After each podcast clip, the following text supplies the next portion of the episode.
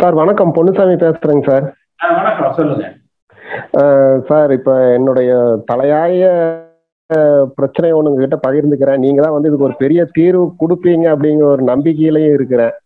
எப்படின்னீங்கன்னா நீங்க தான் வந்து நிறைய மீடியால வந்து நீங்க பேசுறீங்க. தொடர்பு இருக்கு. ஸோ இது மீடியா வரைக்கும் எடுத்துட்டு போய் அந்த மீடியா மூலியமா ஒரு தொடர்பு கொடுத்தீங்கன்னா தனியார் பள்ளி மற்றும் தனியார் கல்லூரி ஆசிரியர்களுக்கு ஒரு நன்மையா இருக்குங்க ஐயா. அதாவதுங்க ஏடிஎம்கே ஆட்சி காலத்துல பாலிடெக்னிக் டிஆர்பி எக்ஸாம்ல முறைகேடு நடந்து அதை வந்து உச்சநீதிமன்றம் உயர்நீதிமன்றத்து வரைக்கும் போய் அதை வந்துங்க கேன்சல் பண்ணிட்டாங்க. இப்ப கேன்சல் பண்ண எக்ஸாமை திரும்பி வந்து திமுக அரசு வந்து அதை பரீட்சை நடத்துறதாக வந்து போன வாரத்துல அறிவிச்சு இந்த வாரத்துல வந்து ஹால் டிக்கெட் வெளியிட்டிருக்கிறாங்க. இதுல என்ன அப்படின்னீங்கன்னா முறைகேடு நடந்ததுக்காக ஒவ்வொரு கேண்டிடேட்டையும் தேர்வர்களையும் சம்பந்தம் இல்லாத டிஸ்ட்ரிக்ட் நாலு டிஸ்ட்ரிக்ட் அஞ்சு டிஸ்ட்ரிக்ட் அந்த பக்கம் இருக்கிற ஒரு டிஸ்ட்ரிக்ட்ல வந்துங்க தேர்வு மையத்தை போட்டிருக்காங்க. நான் போன முறை கோயம்புத்தூர் மாவட்டத்துல வந்து தேர்வு எழுதினேன். எனக்கு இப்ப வந்துங்க திருச்சி மாவட்டம் போட்டிருக்காங்க. என் நண்பர் கோயம்புத்தூர் மாவட்டத்துல தேர்வு எழுதினாரா? நான் அவருக்கு வந்து இப்ப கன்னியாகுமரி மாவட்டம் போட்டிருக்காங்க. இப்படி போடும் பட்சத்துல வந்துங்க ஒரு தனியார் பள்ளியிலையும் கல்லூரியிலையும் ஒரு ஐயாயிரம் பத்தாயிரம் அதிகபட்சம் பாஞ்சாயிரம் ரூபா தான் இருக்குங்க. எண்பது சதவீத ஆசிரியர்கள் வந்துங்க அதிகபட்சம் பதினஞ்சாயிரம் ரூபாய் சம்பளத்துல வேலை செய்யறவங்க கொரோனா காலகட்டத்துல சம்பளம் இல்லாம போயிடுச்சு. இப்ப வந்துங்க பாதி சம்பளம் கொடுத்துட்டு இருக்காங்க. இப்படி இருக்கிற பட்சத்துல ஒரு தேர்வு எழுதுறதுக்கு தேர்வு மையத்துக்கு போறக்கு மூணு நாள் விடுமுறை போடும்போது அந்த விடுமுறை நாட்களுக்கான சம்பளம் தர மாட்டாங்க அடுத்தது வந்துங்க மூணு நாள் நாங்க அங்க போய் ஒரு நைட் அங்க ஸ்டே பண்றதுக்கான செலவு போக்குவரத்து செலவு அலைச்சல் இதெல்லாம் வந்துங்க கருத்துலயே எடுத்துக்காம திமுக அரசு சமூக நீதி காக்கணுங்கிற அரசு இப்படி செயல்படுறது வந்து ரொம்பவுமே வன்மையா த கண்டிக்கத்தக்கது ஐயா. அடுத்தது ஒன்னொண்ணுங்க இப்ப நாங்க போய் எனக்கு கோயம்புத்தூர்லயே தேர்வு போட்டா நான் வந்து முறைகேடு நடந்துருது. நான் செய்யறதுக்கு உறுதுணையா இருக்கும்னு நினைக்கிறேன் அரசாங்கம். ஏன்னா ஒரு நாற்பது ஐம்பதாயிரம் பேர் தேர்வர்களை வந்து அங்கங்க அலக்கழிக்கிறதுக்கு ஒரு ரெண்டாயிரம் மூணாயிரம் அதிகாரிகளை வந்து என்ன பண்ணலாம் அப்படின்னீங்கன்னா கன்னியாகுமரியில் இருக்கிற அதிகாரிகளை கோயம்புத்தூர்ல போட்டு பரிசு நடத்தலாமே. அவர் நேர்மையா இருப்பார்ல அவருக்கு எந்த ஒரு த- தொடர்பும் இருக்காது இல்லைங்க திடீர்னு வந்து நாளைக்கு உங்களுக்கு கன்னியாகுமரியில தான் இருக்கிறவருக்கு வந்து கோயம்புத்தூர்ல தான் உங்களுக்கு தேர்வு மையம். நீங்க அங்க போய் தான் பணி செய்யணும் அப்படின்னீங்கன்னா கண்டிப்பா அவர் வந்து செய்யலாமே அந்த பணியை. இது எப்படி ஏழை மாணாக்கர்களை வந்து தேர்வர்களை வந்து அலக்களிக்கிறக்கு இருக்கும். ஸோ இது ரொம்பவுமே வன்மையா கண்டிக்கத்தக்கதுங்க ஐயா. அதனால இன்னொரு விஷயம் என்ன அப்படின்னீங்கன்னா ஒரு தேர்வு எழுதுறதுக்கு இரநூத்தம்பது ரூபா கன்செஷன் கொடுக்குறாங்க. ஐநூறுரூவா பிசி கேண்டிடேட்டுக்கு அப்படின்னா இரநூத்தம்பது ரூபா எஸ்சி கேண்டிடேட்டுக்கு கன்செஷன் அப்ளிகேஷன் போடலே கொடுக்குறாங்க. சமுதாயத்துல பின்தங்கியவங்க. அப்ப அந்த மாதிரி இருக்கிறவங்க எல்லாம் எப்படிங்க போய் பரீட்சை எழுத முடியும்? இங்க இருந்து கன்னியாகுமரி போய் ஒரு ஐயாயிரம் ஆறாயிரம் செலவழி போய் எப்படி எழுத முடியுங்க? ஸோ இதெல்லாம் ஏன் அரசு வந்து கவனத்திலேயே எடுத்துக்காம இப்படி வந்து தான் தோன்றித்தனமா செயல்படுது அப்படின்னு தெரியலைங்க ஐயா? இதை வந்து நீங்க வந்து பிரஸ் மீடியாவுக்குலாம் எடுத்துட்டு போய் சொல்லி அரசு வந்துங்க இந்த தேர்வை தள்ளி வச்சு அந்தந்த மாவட்டத்துல ஒரு நேர்மையான அதிகாரிகளை போட்டு நடத்துறதுக்கு உறுதுணையா இருப்பீங்க அப்படின்னு நான் நம்புறேங்க ஐயா. இல்ல அதாவது அந்த தேர்வு என்பது வந்து அந்தந்த மாவட்டங்கள்லயே நடத்தணும் வெளி மாவட்டங்கள்ல போய் நடத்தக்கூடாதுன்னு சொல்றீங்க. சரியா? வெளி மாவட்டம் வெளி மாவட்டத்துல போய் எழுதுற போட்டிருக்காங்க. நாங்க வந்து அஞ்சு மாவட்டத்துக்கு அந்த பக்கம் போய் தேர்வு எழுத வேண்டிய வருதுங்க. கோரிக்கைங்கிறது வந்து அவங்க அவங்க இருக்கிற அந்த மாவட்டத்திலேயே இந்த தேர்வுகள் நடத்தப்பட வேண்டும். வெளி. மாவட்டங்கள்ல நடத்தப்படக்கூடாதுங்கிறதான உங்களோட கோரிக்கை. ஆமாங்க ஐயா. அதை ஒரு வாட்ஸ்அப்ல எனக்கு அனுப்பிச்சு விடுங்க. அதை எல்லாம் வந்து அதை ஒரு கோரிக்கையா வந்து வலியுறுத்தும் ஐயா இதுவே வந்துங்க. இன்னொ- இன்னொன்னுங்க. நான் வந்து double one double zero CM செல்லுக்கு ரெண்டு முறை கம்ப்ளைண்ட் பண்ணீங்க. அந்த கம்ப்ளைண்ட்டை டிஆர்பிக்கு அனுப்பி டிஆர்பியில் என்ன பதில் கொடுத்துருக்காங்கன்னா இது வந்துங்க ரொம்ப வெக்கக்கேடான ஒரு பதில். இது அரசின் கொள்கை முடிவுல வந்து டிஆர்பி தலையிட முடியாது அப்படிங்கிற ஒரு பதில் கொடுத்துருக்காங்க இது எவ்வளவு ஒரு அவமானம் அசிங்கமா இருக்குதுங்க. ஒரு தேர்தல் நீங்க அந்த டிஆர்பில இருந்து கொடுத்த பதிலு இத பத்தி உங்க கோரிக்கை இத ரெண்டையும் வச்சு எனக்கு வாட்ஸ்அப்ல அனுப்பிச்சு விடுங்க. அதை எல்லா ஊடகங்களுக்கும் அனுப்பலாம். நம்ம எல்லா இடத்துலயும் நம்ம அதை வலியுறுத்தோம் ஆ சார் இப்ப சசிகலா மேடம் வந்து ஐம்பதாவது ஆண்டு பொன்விழா அன்னைக்கு ராமாவரம் இல்லத்துல கொடியேற்றி மக்கள் தொண்டர்களை சந்திச்சிருக்காங்க சார். இப்ப அவங்க சைடுல கூட்டம் இப்ப வந்து எப்படி சார் நம்ம ஒன்றுபட்டு செயல்பட வேண்டிய மாதிரி சூழ்நிலை அமையுமா? இல்ல தனிப்பட்ட சூழ்நிலை தனிப்பட்டு நம்ம தனியா தலைவர் வழியில நிற்போமா சார்? இல்ல அதாவதுங்க அதிமுக என்கிற கட்சி மீண்டும் ஆட்சிக்கு வர வேண்டும் என்றால் ஒன்றுபட்ட அதிமுக தேவை.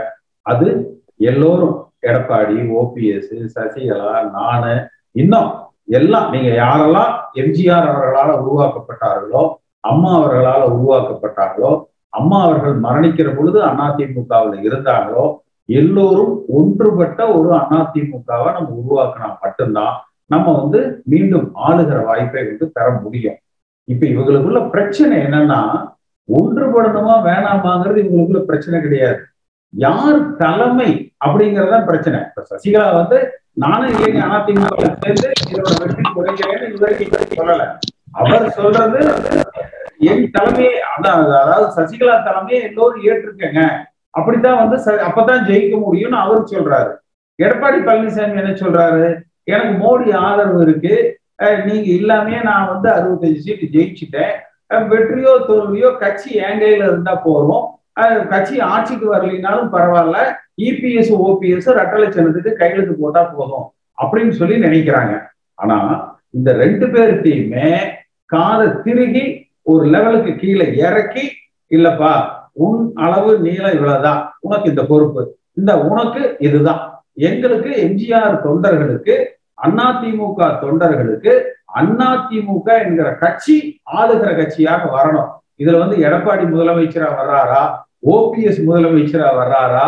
சசிகலா பொதுச் இதெல்லாம் நம்ம பிரச்சனையே கிடையாது. அதிமுக என்கிற கட்சி ஆளுகிற கட்சியாக வந்து வரணும். அதுல புரட்சி தலைவர் எம்ஜிஆர் அவர்களும் அம்மா அவர்களும் வகுத்த விதிகள்ல இந்த கட்சியினுடைய தலைமை என்பது வந்து தொண்டர்களால தீர்மானிக்கப்படுவதாக இருக்கணும். இப்ப நீங்க நேத்து கூட இன்னைக்கு பத்திரிகைகள் எல்லாம் பார்த்திருப்பீங்க.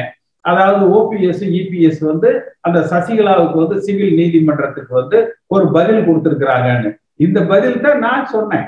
ஓ நீங்க ஊடகங்கள்ல பல டிபேட்டுகள்ல நம்ம இந்த நிகழ்ச்சிகள்ல பார்த்தீங்கன்னா இந்த பதில தான் நான் சொன்னேன்.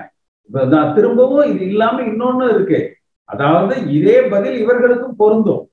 அதாவது இவங்க குறிப்பிடுகிற அந்த டெல்லி உயர்நீதிமன்றம் தீர்ப்பு கொடுக்குதுன்னு சொல் கொடுத்துருக்குன்னு சொல்றாங்க பாருங்க. அந்த தீர்ப்புல நான் வழக்கறிஞரை வைத்து வாதாடிய பொழுது பேர ஐம்பத்தி ரெண்டுல இருந்து ஐம்பத்தாறு வரைக்கும் அந்த நீதிபதி சொல்லியிருக்காரு. நீங்க பொதுச் செயலர்னு பேர் வச்சுக்கோங்க ஒருங்கிணைப்பாளர்னு பேர் வச்சுக்கோங்க. எம்ஜிஆர் அவர்களும் அம்மா அவர்களும் இந்த தொண்டர்கள் தான் இந்த கட்சிக்கு தலைமையை தேர்ந்தெடுக்க வேண்டும் என்கிற உரிமையை பறித்தது தவறு. அதை ஏற்றுக்கொள்ள முடியாதுன்னு. அப்ப அதன்படி நீங்க பார்த்தீங்கன்னா பொதுக்குழுவால் சசிகலா தேர்ந்தெடுக்கப்பட்டதும் தவறு. பொதுக்குழுவால ஒருங்கிணைப்பாளராக இபிஎஸ் ஓபிஎஸ் என்பவர்கள் நியமிக்கப்பட்டதும் தவறு. இதுக்கு மோடி ஆதரவு இருக்கிறதுனால எலெக்ஷன் கமிஷன் வந்து அதை அதுக்கு அந்த ரெட்டலை சின்னத்தை ஒதுக்கிட்டு இருக்கிறாங்க. ஆனா ஓட்டு போடுறது வந்து ஜனங்க தானே போடணும். எலெக்ஷன் கமிஷன் போட முடியாது இல்ல வேணும்னா தொகுதிக்கு ஒரு ஐநூறு ஓட்டு ஆயிரம் ஓட்டு எலெக்ஷன் கமிஷன் வந்து ஏதாவது மெஷின்ல மிஷின்ல கொஞ்சம் திருமுண்டு பண்ணி செய்யலாம். அவ்வளவுதானே. அதை தாண்டி ஒன்றும் செய்ய முடியாதுல்ல.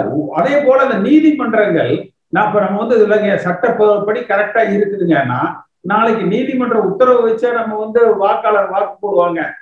அது இல்லை. அப்ப களத்துல நம்ம வெற்றி பெற்று வரணும்னா என்ன தேவை?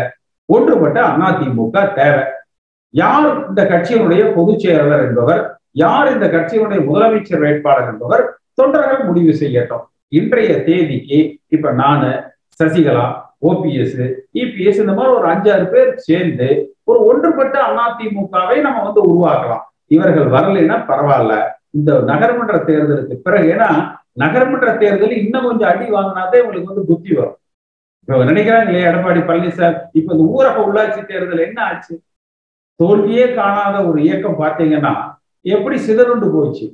அதனால ஏன்னா இப்ப அதுக்கு முன்னாடி நம்ம போய் சொன்னோம்னா கூட அந்த தொண்டர்கள் மத்தியில் என்ன நினைப்பாங்க? இல்லைங்க ஊரக உள்ளாட்சி தேர்தல் நகர்ப்புற உள்ளாட்சி தேர்தல் எனக்கு கவுன்சிலர் சீட்டு வருங்க. நான் வந்து இப்ப வந்து இதுல வந்தேன்னா எனக்கு அது கிடைக்காதுங்க அப்படின்னு நினைப்பாங்க. நம்ம யாருக்கும் இடைஞ்சலா இருக்க விரும்பல. அதுவும் முடியட்டும் அதையும் முயற்சி பண்ணி பார்க்கட்டும். அதுல வென்றெடுத்தா நிச்சயமா வந்து நம்ம ஏத்துக்கலாம். அதற்கு பிறகு தமிழ்நாடு முழுக்க ஒன்றுபட்ட அதிமுக. நமக்குள்ள எந்த அணியும் கிடையாது. எம்ஜிஆர் காலத்துல இருந்த எல்லோரும். ஏன்னா அதுக்கு பின்னாடி காலத்துல சசிகலாவால் அவர்கள் புறக்கணிக்கப்பட்டிருப்பாங்க. அம்மா காலத்துல இருந்த எல்லோரும் எல்லாம் ஒன்றுபட்டு ஒரு அதிமுகவை ஒற்றுமையான ஒரு அதிமுகவை நம்ம உருவாக்குவோம். எல்லோரையும் நாம் வரவேற்போம். யாரையும் ஒதுக்க வேண்டாம் அந்தந்த பகுதியில் இருக்கிற தொண்டர்கள் கூடி யாரை வேட்பாளராக எந்தெந்த பதவிக்கு நிறுத்தணும்னு அந்தந்த பகுதிகளுக்கு முடிவு பண்ணட்டும். அந்தந்த மாவட்டங்கள்ல முடிவு பண்ணட்டும். தலைமைக்கு முடிவு பண்ணட்டும். ஒரு சில காலத்திற்கு இது போல ஒரு ஏற்பாடை செய்து இந்த இயக்கத்தை வழிநடத்தினா தான் ஒரு வலிமையான அதிமுகவாக நம்ம இருக்க முடியும். இல்லைன்னா இனி கொடநாடு கேஸ்ல வந்து இவங்க எல்லாம் எப்படி தப்பிச்சு வர்றாங்களான்னு தெரியல. இப்ப நேற்று பார்த்திருப்பீங்க அவரு அந்த இளங்கோன்னு சொல்லிட்டு எடப்பாடி பழனிசாமியோட அல்லக்கை வலதுகை இடதுகைன்னு ஒருத்தர் வந்து பூரா வெளிநாட்டுல எல்லாம் வந்து நாற்பத்தஞ்சு கோடிக்கு ஷேர் போட்டிருக்காரு அப்படிங்கிறாங்க. அதுல எல்லாம் என்போர்ஸ்மெண்ட் டைரக்டரேட் வந்து வரும். அது வந்து அந்நிய செலாவணி மோசடியில வரும். அப்ப திமுகவை பொறுத்த வரைக்கும் இந்த வழக்குகள்லயே இவர்களை சிதறடிச்சிடலாம்னு நினைக்கிறாங்க. பாரதிய ஜனதா கட்சியை பொறுத்த வரைக்கும் திமுகவுக்கு மாற்றாக அவர்கள் உருவெடுக்கிறாங்க திமுகவை பொறுத்த வரைக்கும் அவங்க ஒரு பக்கம் நல்லா கல்லா கட்ட ஆரம்பிச்சுட்டாங்க. ஆனா அண்ணா திமுகவுடைய முன்னாள் அமைச்சர்களது ஊழலை வெளியில காமிச்சுக்கிட்டு அவங்க என்றைக்கும் ஆளுகிற கட்சியாக இருக்கலாம்னு சொல்லி நினைக்கிறாங்க. இது எல்லாம் தகர்க்கிற வகையில தொண்டர்கள் பலத்தோடு நம்ம வந்து இத செயல்படுத்தோம் இப்போ வந்து அதிமுகல வந்து நஞ்சம் ஒழிப்புன்னு சொல்லி நிற்கிறீங்க அது வந்து என்னென்ன காரணம்? ஏழைங்களுக்கு இப்ப காசு கொடுத்தா கொஞ்சம் நல்லா இருக்கும்னு நம்ம நினைச்சு பாக்குறேன். அவங்க கோடி கணக்கா சொத்து இருக்கு. நல்லது செய்யறதுக்கு தான் வர்றீங்க எல்லாம் கட்சிக்கு. அவன் பார்த்தா எத்தனையோ கோடி ஆயிரம் கோடி ரெண்டாயிரம் கோடி இருபத்தஞ்சு கோடி எப்படி வச்சிருக்கீங்க. அந்த காசு வச்சுன்னு என்ன பண்ண போறீங்க? நாலு ஏழு வீடு கட்டி கொடுத்தாலும் நல்லா இருக்கும். இல்லைன்னா ஊனப்பட்டவர் இருக்காங்க. அவனுக்கு கொடுத்தாலும் நல்லா இருக்கும் அது மாதிரி ரொம்ப விஷயம் இருக்கு. அதை விட்டு காசு கட்சி வந்து பொது சேவை செய்ய வந்தீங்க நான் முதலமைச்சர் இருக்கிறேன். நான் எம்எல்ஏ இருக்கிறேன்னு வந்து கோடிக்கணக்கா ஊழல் பண்றாங்க. என்ன விஷயத்துக்கு கட்சிக்கு வராங்க? பொது சேவை செய்ய வராங்கன்னு தெரிய மாட்டேங்குது. இல்ல எடப்பாடி பழனிசாமி கிட்ட பேச வேண்டியது கூட வந்து என்கிட்ட பேசிட்டு இருந்தீங்கன்னா நான் இல்ல நான் ஒரு கோரிக்கை உங்கள்கிட்ட ஒரு கோரிக்கை வைக்கிறேன் நானும். இல்ல அதாவது எல்லாம் வந்து பொது சேவைக்கு தான் வரீங்க இல்ல தம்பி ஒரு விஷயம். அதாவது ஒரு பே எல்லாத்துக்கிட்டையும் கருத்து கேட்கிறோம் அப்படிங்கிறதுக்காக நம்ம எதை வேணாலும் பேசக்கூடாது. ஒருத்தர் லஞ்சம் ஊழல் செய்யறது தப்பு அப்படிங்கிறது அதிமுக கொள்கையா? நீ லஞ்சம் வாங்கி இருக்கிற அதுல எனக்கு பங்கு கொடு அப்படிங்கிறது வந்து அதிமுக கொள்கையா? சொல்லுங்க. உங்க வீட்டுல ஒருத்தர் திருடிட்டு போறான். திருட திருடக்கூடாதுன்னு சொல்றவங்கள நீங்க வந்து சரின்னு சொல்லுவீங்களா? திருடுனதுல பக்கத்து வீட்டுக்காரர் எனக்கு பங்கு கொடுப்பா அப்படின்னு சொல்றது சரின்னு சொல்லுவீங்களா? இல்லைங்க நான் அப்படி பேசலண்ணா ஏன்னா இப்போ வந்து பொது சேவைன்னு சொல்லிங்க. நீங்க பக்கம் வந்து நாலு பேர் வந்து கட்சியில சேர்ந்தா நல்லா இருக்கும். சசிகலா வந்தாலும் நல்லா இருக்கும். சொன்னீங்க நீங்க வந்தாலும் நல்லா இருக்கும். எல்லாம் சேர்ந்து நல்லா தான் இருக்கும். அதை வச்சுன்னு என்ன பண்ண போறீங்க? நாலு பேருக்கு நல்லது சேர்ந்து வரீங்க பொது சேவைக்கு. நல்லது செய்யறோம்னா நல்ல ஆட்சியை கொடுக்கறது தான் ஆளு கொண்டாந்து ஆயிரம் ரூபாய் பிரிச்சு கொடுத்துட்டு போறது அல்ல நல்லது செய்யணுங்கிறது. நீங்க நான் பேஸ்புக்ல போட சொல்லி இருக்கிறேன் ஜீவான்னு சொல்லிட்டு ஒரு கம்யூனிஸ்ட் தலைவர் இருந்தாரு. அது பாருங்க. அதே போல எம்ஜிஆர் வந்து தான் சம்பாதித்தது எல்லாம் வந்து பாத்தீங்கன்னா அனாதை இல்லங்களுக்கு எழுதி வச்சுட்டு வந்து போனாரு. அது போல இந்த இயக்கம் வழிநடத்தப்படணும். நேர்மையாக மக்கள் பணத்தை கொள்ளையடிக்காம லஞ்ச லாவண்யம் இல்லாம வழிநடத்தப்படணுங்கிறதானே ஒழிய வாங்க தலைக்கு ஆயிரம் ரூபாய் கொடுக்குறோம் ரெண்டாயிரம் ரூபாய் கொடுக்குறோம் காசு கொடுக்குற இடத்துக்கு ஓட்டு போடுறோம் காசு கொடுக்குறவங்கள ஆதரிப்போம் அப்படிங்கிறவங்க உண்மையான அதிமுக தொண்டர்களா இருக்க முடியாது. ஆனா இன்னைக்கு அவைத்தலைவர் ஒண்ணு தேர்ந்தெடுக்க மாட்டாங்க இதே போல போயிருந்தேன்னா அப்ப கட்சி எப்படி நம்ம செய்ய முடியும்? நீங்க என்ன நீங்க என்ன சொல்றீங்கன்னா சசிகலா வட்டம் ஓபிஎஸ் வர தினகரன் வட்டம் நீங்களா வர எல்லாம் சேர்ந்து பொது செயலாளர் நிக்கிறீங்க.